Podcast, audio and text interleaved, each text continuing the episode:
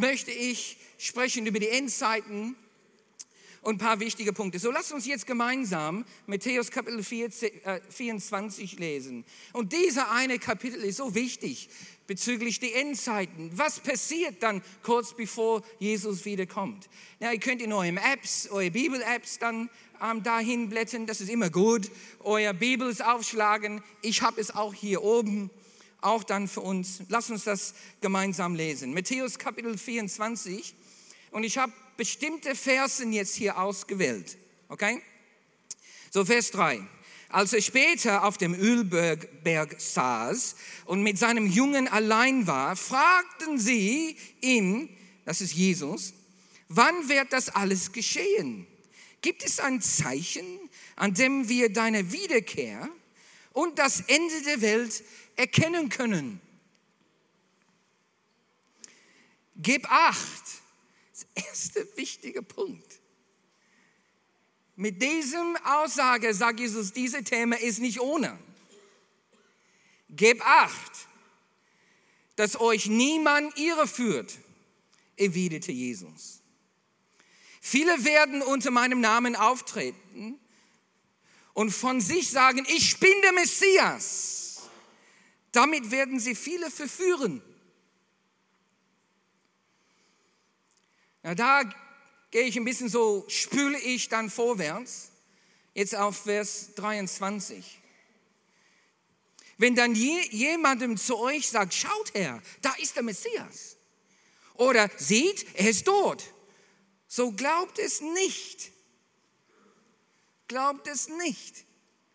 Denn manche, denn manche falsche Messias und manche falsche Propheten werden, wird auftreten Sie werden sich durch große Zeichen und Wundetaten ausweisen und würden sogar die Auserwählten verführen, wenn sie es könnten. Denkt daran, Ausrufezeichen. Ich habe euch jetzt Bescheid gegeben. Denkt daran, ich habe euch jetzt gesagt.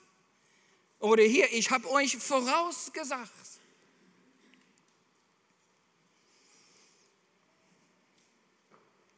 So es ist wichtig, dass wir für die Endzeiten ausgerüstet sind. Es ist wichtig.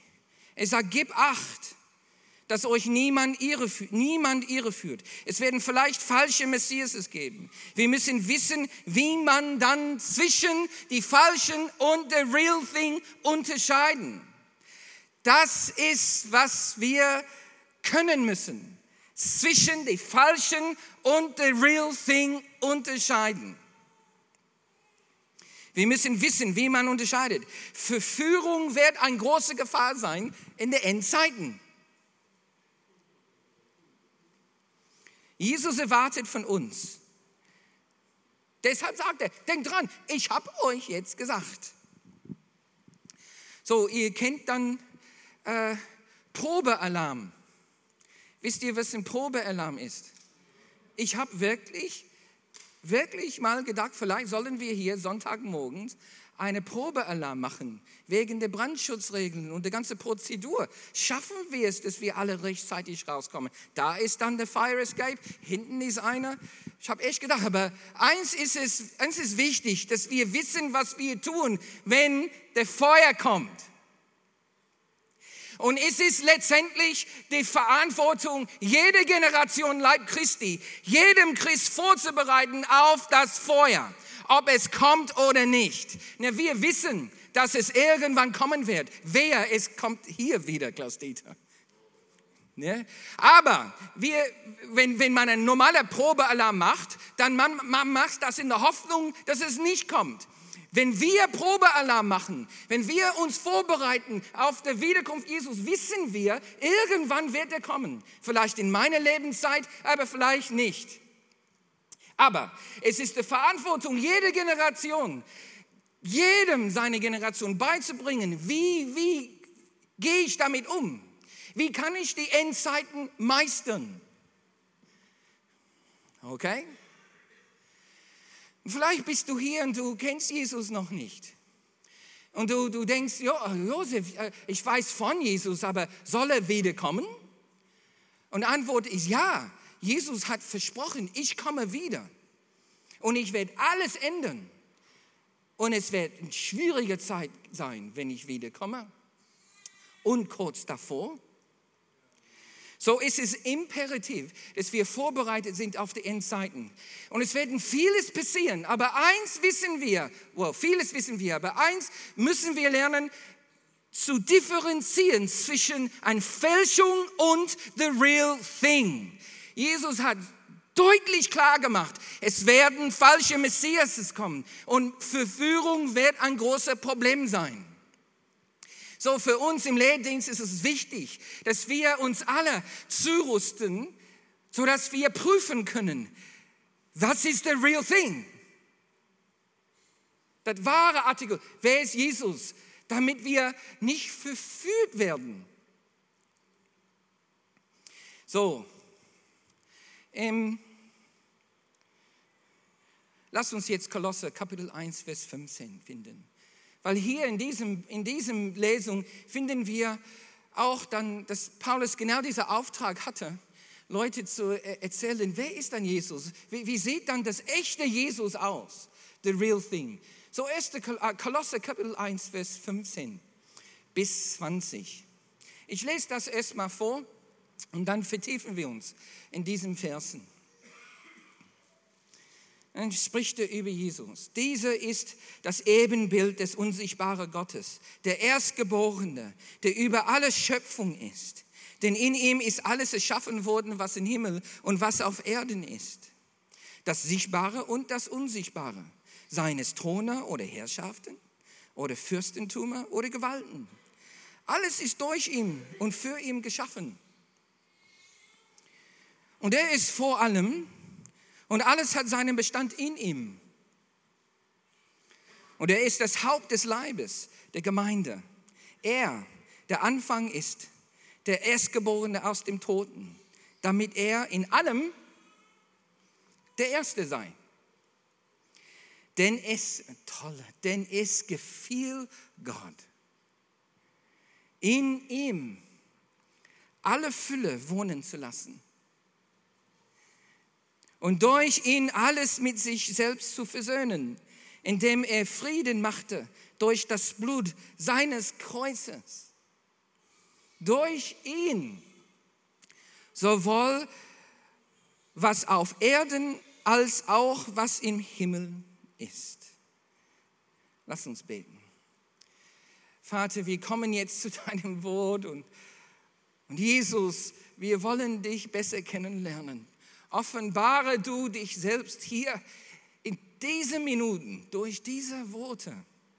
Lass die bitte lebendig werden und offenbart werden zu uns. Dafür beten wir im Jesu Namen. Amen. Amen. Hier ist eine ein Bild von meinem ersten Reisepass. Haben wir das, Ulrike? Ein Bild für meinen ersten Reisepass, ist es da? Da. Hier ist es. Glaub mir, der bin ich.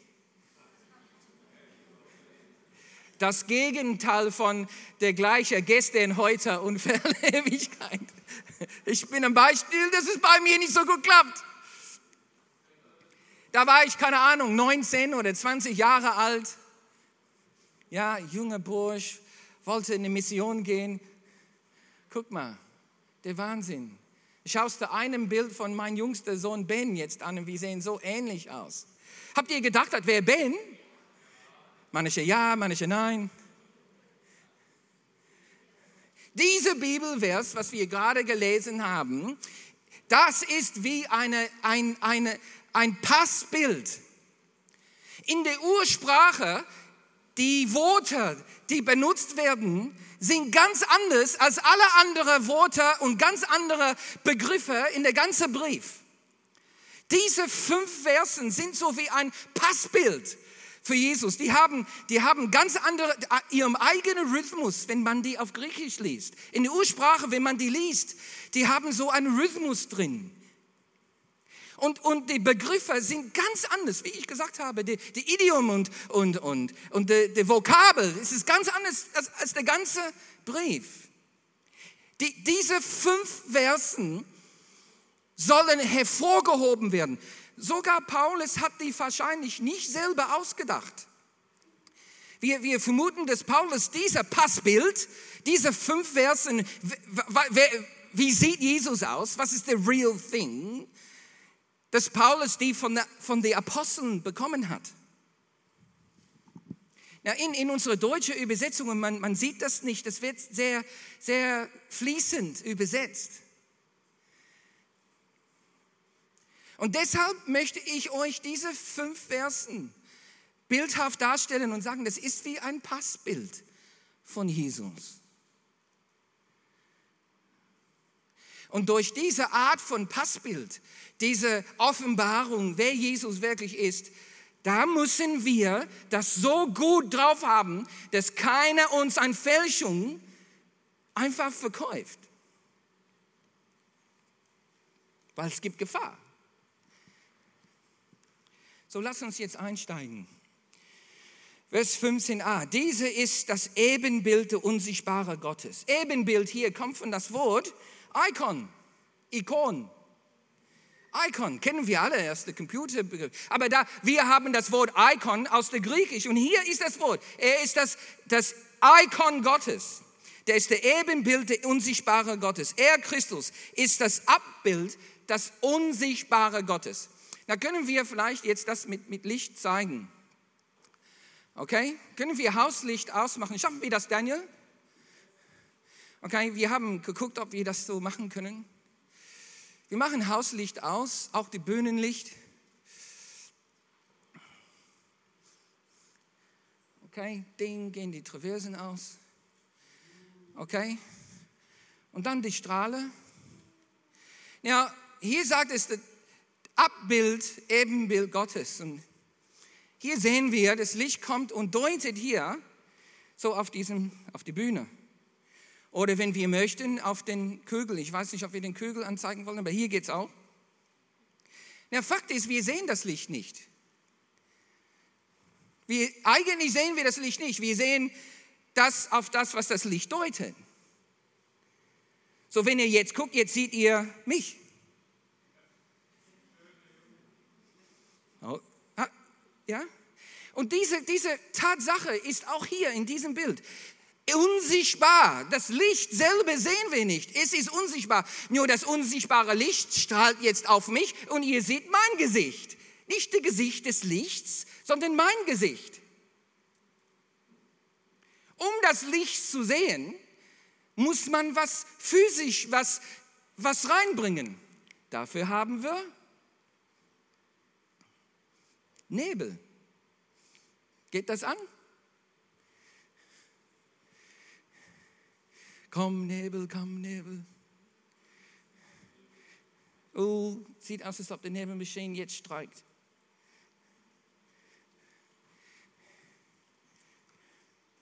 Ja, Nebelmaschine funktioniert nicht. Aber ich glaube, viele von uns wissen, wie es ist, wenn Nebel kommt. Und dann durch den Nebel kann man das Strahl sehen. Oh, hier kommt es. Okay. Okay, jetzt strahlt und dann langsam kommt Nebel. Und durch, durch den Nebel kann man den Lichtstrahl sehen. Nicht nur das auf dem, was das Licht deutet, sondern in, in, in, in einem Sinnbild das Licht selbst. Sieht man, wie, wie, wie der Lichtstrahl fließt.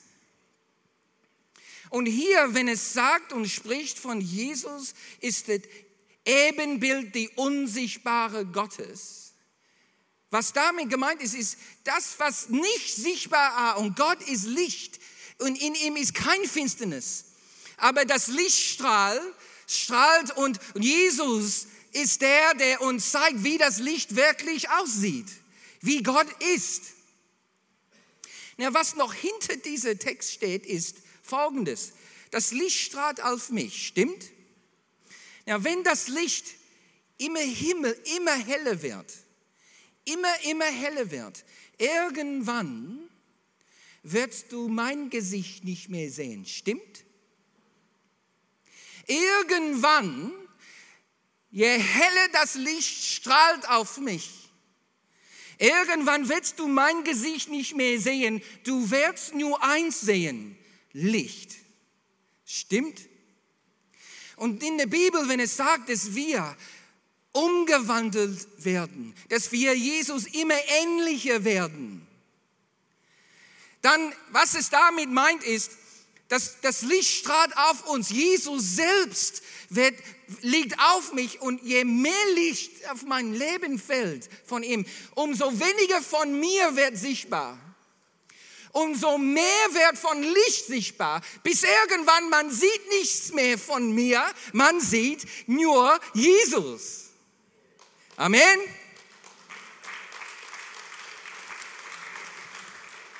So das Licht kommt und wird, und, und wird immer heller und heller. Und die Bibel spricht von Mose. Und Mose war so hell. Er kam runter von dem Berg Sinai. Und der, der, der strahlte, aber das wurde immer weniger, immer weniger.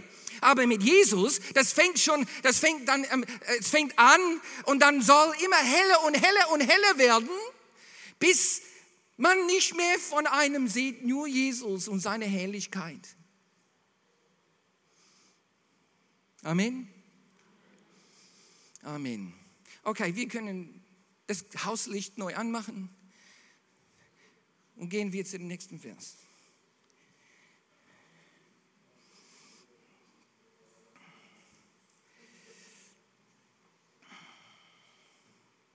Vers 15b sagt, der Erstgeborene, der über alle Schöpfung ist. Hier das Ur Ursprachewort für Erstgeborener ist Proto äh, Protokus, Protokus, wo Prototyp, er ist abstammt ab von diesem, von diesem Wort. Prototokes, sorry, Prototokes, ne? Erstgeborener. Na, wenn man das ohne, ohne den Zusammenhang lesen würde, ohne den Zusammenhang, würde man denken, wenn es sagt von Erstgeborener, man würde denken, okay, der ist der Älteste in der Schöpfung. Na? Kind 1. Okay? Aber der Kontext und der Zusammenhang von diesem Brief und von alles, was wir lesen von Paulus, zeigt uns, dass es die zweite Bedeutung gibt. So, es heißt nicht der erste Sohn von vielen im Sinne von Chronologie, sondern hier steht es für Jesus, der außerhalb der Zeit gibt hier Erstgeborene, dann heißt nicht, der ist der Erste von mehreren, sondern dass Jesus als Erstgeborene ist, heißt, der ist außerhalb die Zeit. Alle anderen wurden geboren, aber Jesus steht außerhalb die Zeit. Er gab es immer. Das ist die richtige Bedeutung hier in diesem Stelle. So, wenn du liest, dass Jesus Erstgeborene ist, denk nicht Sohn Nummer 1, 2, 3, 4, 5, 6, sondern der steht außerhalb die Zeit. Und Jesus gab immer. Das heißt auch, dass er souverän ist. Es heißt auch, dass der einmalig ist. Es heißt auch, dass der vor der Schöpfung ist. Das heißt auch, dass der über die Schöpfung ist. So, Jesus steht außerhalb Zeit, die Zeit. Ist souverän, er ist einmalig. Der, der, ist, der existierte vor der Schöpfung und der ist über die Schöpfung. Vers 16. Alles ist, und ich muss sagen, ähm, Partikel magisch. Ne? Also die deutsche Sprache, hier haben wir ein paar interessante kleine Präpositionen. Alles ist in ihm, durch ihm und für ihn geschaffen. In, durch, für. In, durch, für. In ihm, das ist die Ursprache, ist am in Auto, also nicht in ein Auto, sondern einfach hin. Und hier in hat der sphärische Sinn. Die Schöpfung geschieht nicht ohne ihn. Wenn es sagt, alles wurde in ihm geschaffen, hier gemeint ist, dass die Schöpfung abhängig von Jesus mit ihm geschaffen worden ist. Er, der Vater sagte, es muss unbedingt das mit ihm zusammen machen. Hier ist so ein kleines Bild, was interessant ist. Der Vater, es ist, als ob der Vater ist der Architekt und der Sohn der Meisterhandwerker im Sache der Schöpfung.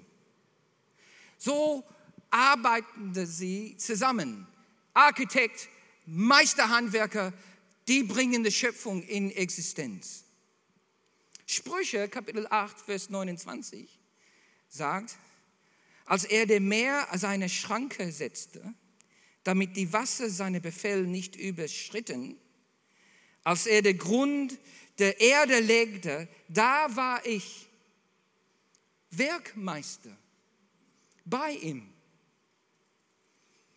war Tag für Tag seine Wonne und freute mich vor seiner Angesicht alle Zeit. Kommt aus den Sprüche und wir entdecken, dass dieser, dieser Spruch deutet auf Jesus, wie Architekt und Meisterhandwerker zusammen. Durch ihn, durch ihn ist, ist so ein Begriff, es heißt instrumental. So einer war sphärisch, Jesus war immer dabei wie der Handwerker und der Architekt. Durch ihn deutet mehr, viel mehr auf einer, der eine, ein musikalisches Instrument spielt und das Instrument selbst. So wie der, der, der, der, der Fluter spielt. Und der nimmt die Flut und der spielt. Und hier ist das Bild, der Vater ist der Musiker und Jesus ist, ist das Instrument. Und die Musik ist die Schöpfung. Das ist ein schönes Bild. Ne? Die Musik ist die Schöpfung. Vater und Sohn. Kannst du auch sagen, wenn es ein, ein so ein Blasinstrument ist, da siehst du auch der Heilige Geist da drin. Vater spielt, Sohn ist das Instrument, Wind, der Heilige Geist. Aber die Schöpfung ist die Musik.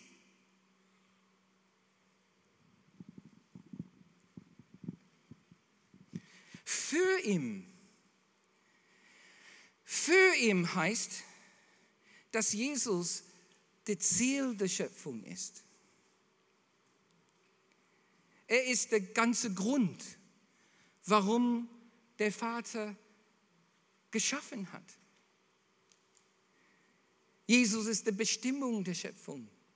Alles ist für ihn. Er ist das Ziel, der Empfänger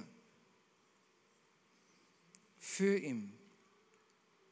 So in Vers 16 sagt es, was in Himmel und was Erde ist, was sichtbar und unsichtbar, seien es Throne, Herrschaften oder Fürstentümer oder Gewalten.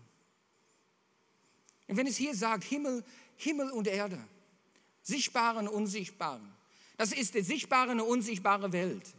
Das, was wir sehen können, Material, aber das, was geistlich ist und unsichtbar. Und dann interessanterweise gibt er uns, vielleicht sehen wir hier vier Rangen von, von geistlichen Wesen, die unsichtbare Wesen. Hier werden die aufgelistet. Throne, Herrschaften, Fürstentümer, Gewalten. So, die sind vier Arten von unsichtbaren ähm, äh, äh, Engelwesen. Na, hier kann ich nicht so vertiefen. Aber wichtig ist für uns, ist alle diese geistlichen Wesen, die wir nicht sehen können, ihrem Herkunft im Jesus haben. Alles, was existiert, hat seinen Ursprung in ihm, durch ihn und für ihn. Vers 17, erster Teil. Und er ist vor allem. Das bestätigt mehr oder weniger, was schon gesagt wurde. Vor der Existenz war Jesus da. Vor überhaupt irgendwas existiert hat, war Jesus Christus da. Der ist ewig.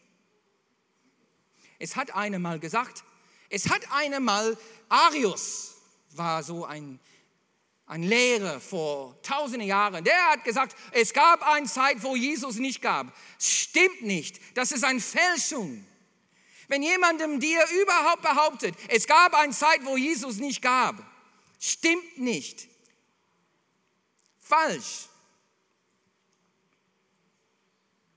unsere Freunde bei den Zeugen Jehovas. Das ist eine, ein, ein, ein Teil, wo wir wissen, die, die haben Jesus Christus nicht bei sich, weil sie das nicht glauben und die können das nicht akzeptieren. Und fast alle anderen Glaubenssysteme haben stolpern hier mit diesem Passbild, the real thing, dass Jesus ewig ist. Es gab keine Zeit, wo Jesus nicht war.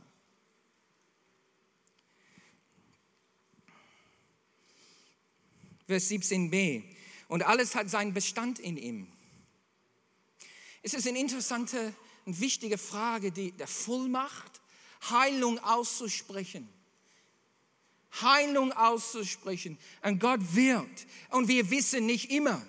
Aber je mehr wir, wir Glauben dann um, annehmen und, und das aussprechen, umso, umso öfter sehen wir, dass Gott wirkt. Wieso? Was ist die Mechanik? Was, ist, was steckt dahinter, dieser Glauben?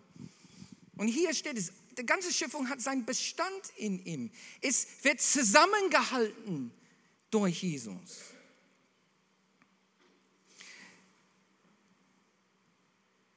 Da ist der, der Konzept, der, dass die Schöpfung zusammengesetzt wurde durch ihn. Als Gott das zusammengetan hat, wie ein Jigsaw-Puzzle, die ganze Schöpfung, deine Körper, meins, der Welt, das ist durch ihn, mit ihm, für ihn zusammengestellt wurde und er hielt das zusammen. Zusammen bestehen, als existieren, seinen Bestand haben, das ist, was dieser Begriff heißt. Alles in ihm hat seinen Bestand auch. Ohne ihm wird alles zerfallen. Mit ihm, mit ihm haben wir Heilung, Wiederherstellung. Vers 18a. Und er ist der Haupt des Leibes, der Gemeinde. Ja, interessant hier. In meiner Forschung habe ich auch gelesen und gelernt, dass bei Philo und auch bei Plato gab der Konzept, dass das ganze Universum auch ein Haupt hat. Das so haben sie so in der, Alt, in der, in der Antik Philosoph, äh, Philosophen haben auch dann gesagt, das ganze Universum hat auch ein Haupt. Das ist der Logos. Aber hier hier eigentlich, hier in diesem Passbild wird mehr nicht verglichen, sondern mehr ergänzt. Nein, nein, Jesus ist Haupt von alles und auch Haupt der Gemeinde. Und hier ist vielmehr das Bild, dass die Gemeinde ist, der herrscht über die Gemeinde, der führt die Gemeinde und die Gemeinde kriegt seine Nahrung von ihm, ist abhängig von ihm. Genauso wie bei unserem Haupt, sinnbildlich. Unser Haupt ähm, bestimmt, wo wir hingehen, was wir tun, aber auch ist der Quelle die Nahrung. Das ist, was hier viel mehr gemeint ist. Jesus ist Haupt der Gemeinde. Er steuert und er trägt die Gemeinde. Und dann noch weiter. Er, der der Anfang ist, der Erstgeborene aus dem Toten, damit er in allem der Erste sei. Hier Anfang. Anfang hier heißt nicht direkt chronologisch der erste, sondern vorrangig. Der ich wichtiger als alle anderen. Vorherrschaft, Vorrang. Und er ist auferstanden. Das ist der Erste, der auferstanden ist, nie wieder zu sterben. Nie wieder zu sterben. Keiner vor ihm ist das passiert. Lazarus ist wieder auferweckt worden, aber starb wieder. Jesus ist der Erste von allen Auferstandenen. Dann Vers 19. Denn es gefiel Gott, denn es gefiel Gott in ihm alle Fülle zu wohnen zu lassen, alle Fülle wohnen zu lassen. Fülle. Was heißt das dann, Fülle? Was soll das heißen, alle Fülle? Haben wir ein Lied, ne? Alle Fülle ist in dir, oh Gott.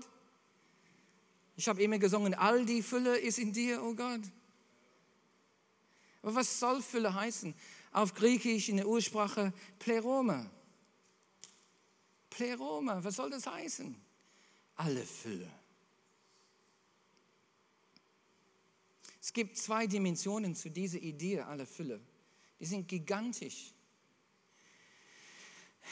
1. Chronik, 1. Chronik 16 sagt hier, das Meer und was, das Meer und was es erfüllt. Hier ist das Bild von das ganze Meer in der ganzen Welt und alles, was da drin ist.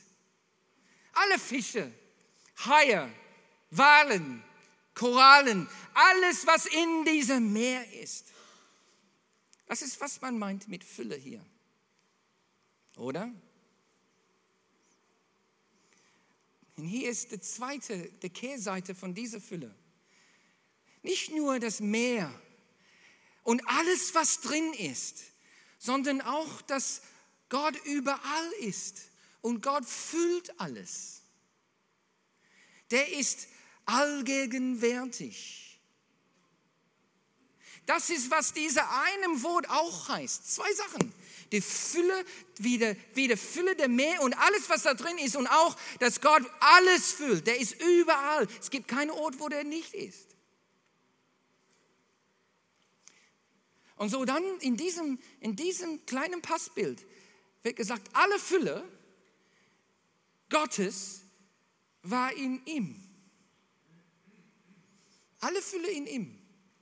So alles, was Gott ist und hat, alle seine Attributen, alles, alle seine Charakter, alles, was Gott ist, wohnt in ihm. Er ist der Wohnort, der Ort, wo alles zu finden ist. Physisch, aktuell. Und Gott, der überall ist, hat sich wie ein Laserstrahl sich auf seinen Sohn konzentriert und wohnt in ihm. Der ist der physische Wohnort der Fülle Gottes. Und durch ihn alles mit sich selbst zu versöhnen. Alles zu versöhnen. Hier ist so ein Bild mit Versöhnung. Als ob, als ob die ganze Schöpfung, dein Leben, mein Leben, die Bestimmung Deutschland, die ganze Welt, die Politik, die ganze Welt, als ob wir ein Zug wären. Und irgendwann ist dieser Zug entgleist worden. Richtig entgleist. Und Jesus kommt der, der in ihm, durch ihn und für ihn alles gemacht wurde, die ganze Schöpfung, er kommt und er setzt das wieder auf die Schienen. Und alles bringt er wieder in Ordnung. Das ist das Bild hier. Alles versöhnt in ihm.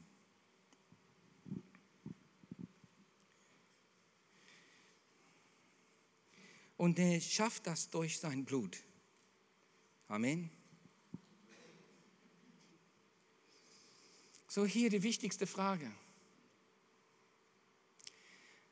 Und hier wollen wir uns bereit machen. Probealarm. Sind wir jetzt in der Lage, the real thing von einer Fälschung zu unterscheiden? Lass uns diese, diese Passbild hier in Kolosse so verinnerlichen, dass ich, egal wer zu uns kommt und sagt, da ist Jesus, da ist Jesus, ich bin Jesus. Dass wir in der Lage sind, jede Art von Fälschung zu differenzieren von the real thing. Weil wenn er überhaupt irgendwas mit diesem Bild nicht übereinstimmt, ist es falsch, Geschwister. Es ist falsch.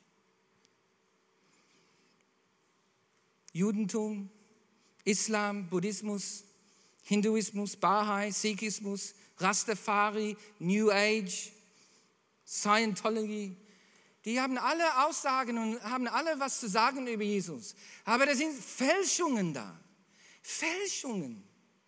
Und wir wissen, in den Endzeiten wird mächtige Fälschungen geben. Und es wird Leute geben, die so mächtig sind und Wunden und Zeichen bewirken werden. Aber die sind nicht von Gott.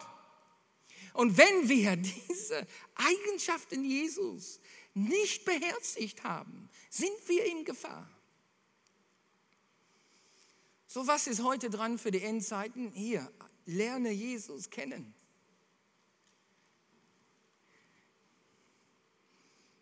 Denn manche falsche Messias und manche falsche Propheten wird auftreten, wird auftreten. Denkt daran, ich habe euch jetzt alles gesagt.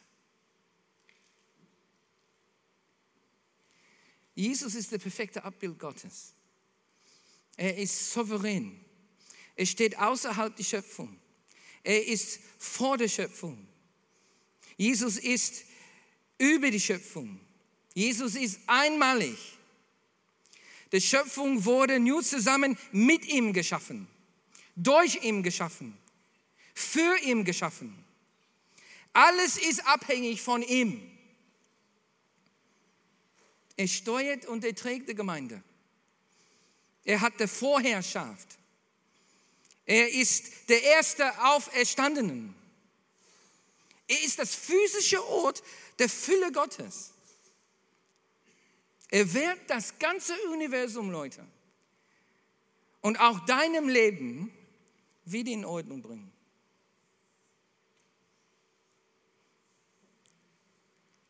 That's the real thing. Amen. Lass uns beten.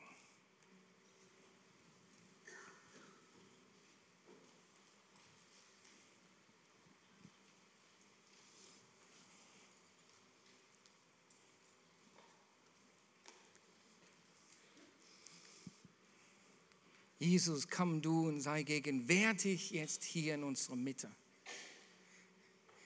Wir wollen deinem Namen so groß machen. Du bist so groß. Und so oft haben wir nicht verstanden, wer du wirklich bist.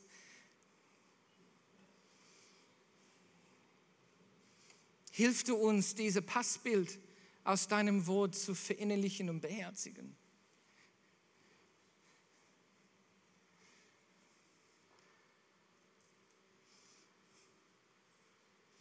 Rüste uns aus,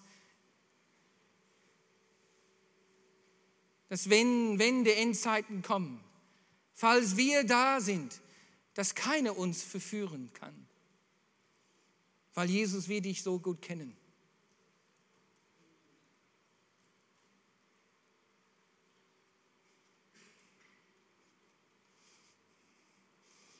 Danke, dass du uns vorgewarnt hast.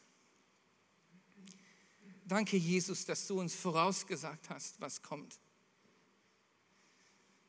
Dass mächtige Menschen werden kommen mit unglaublicher, übernatürlichen Mächten. Aber wir werden wissen können, dass du, dass, dass du es nicht bist. Und dass wir uns nicht verführen lassen werden.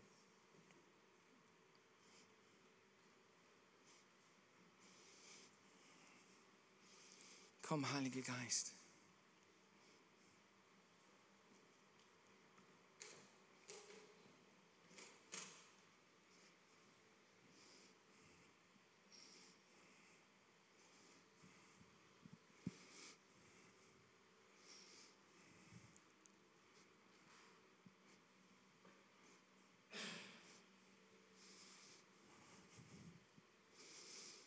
Und jetzt, Jesus, wir kommen und wir feiern, dass durch dein Blut hast du das ganze Universum zu dir versöhnt. Und durch dein Blut sind wir teuer erkauft.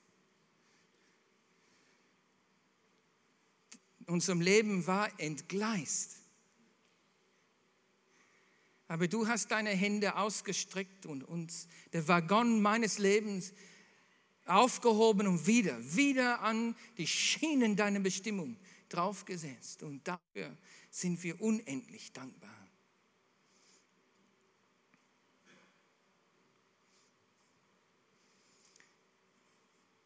Dafür danken wir dir im Jesu Namen.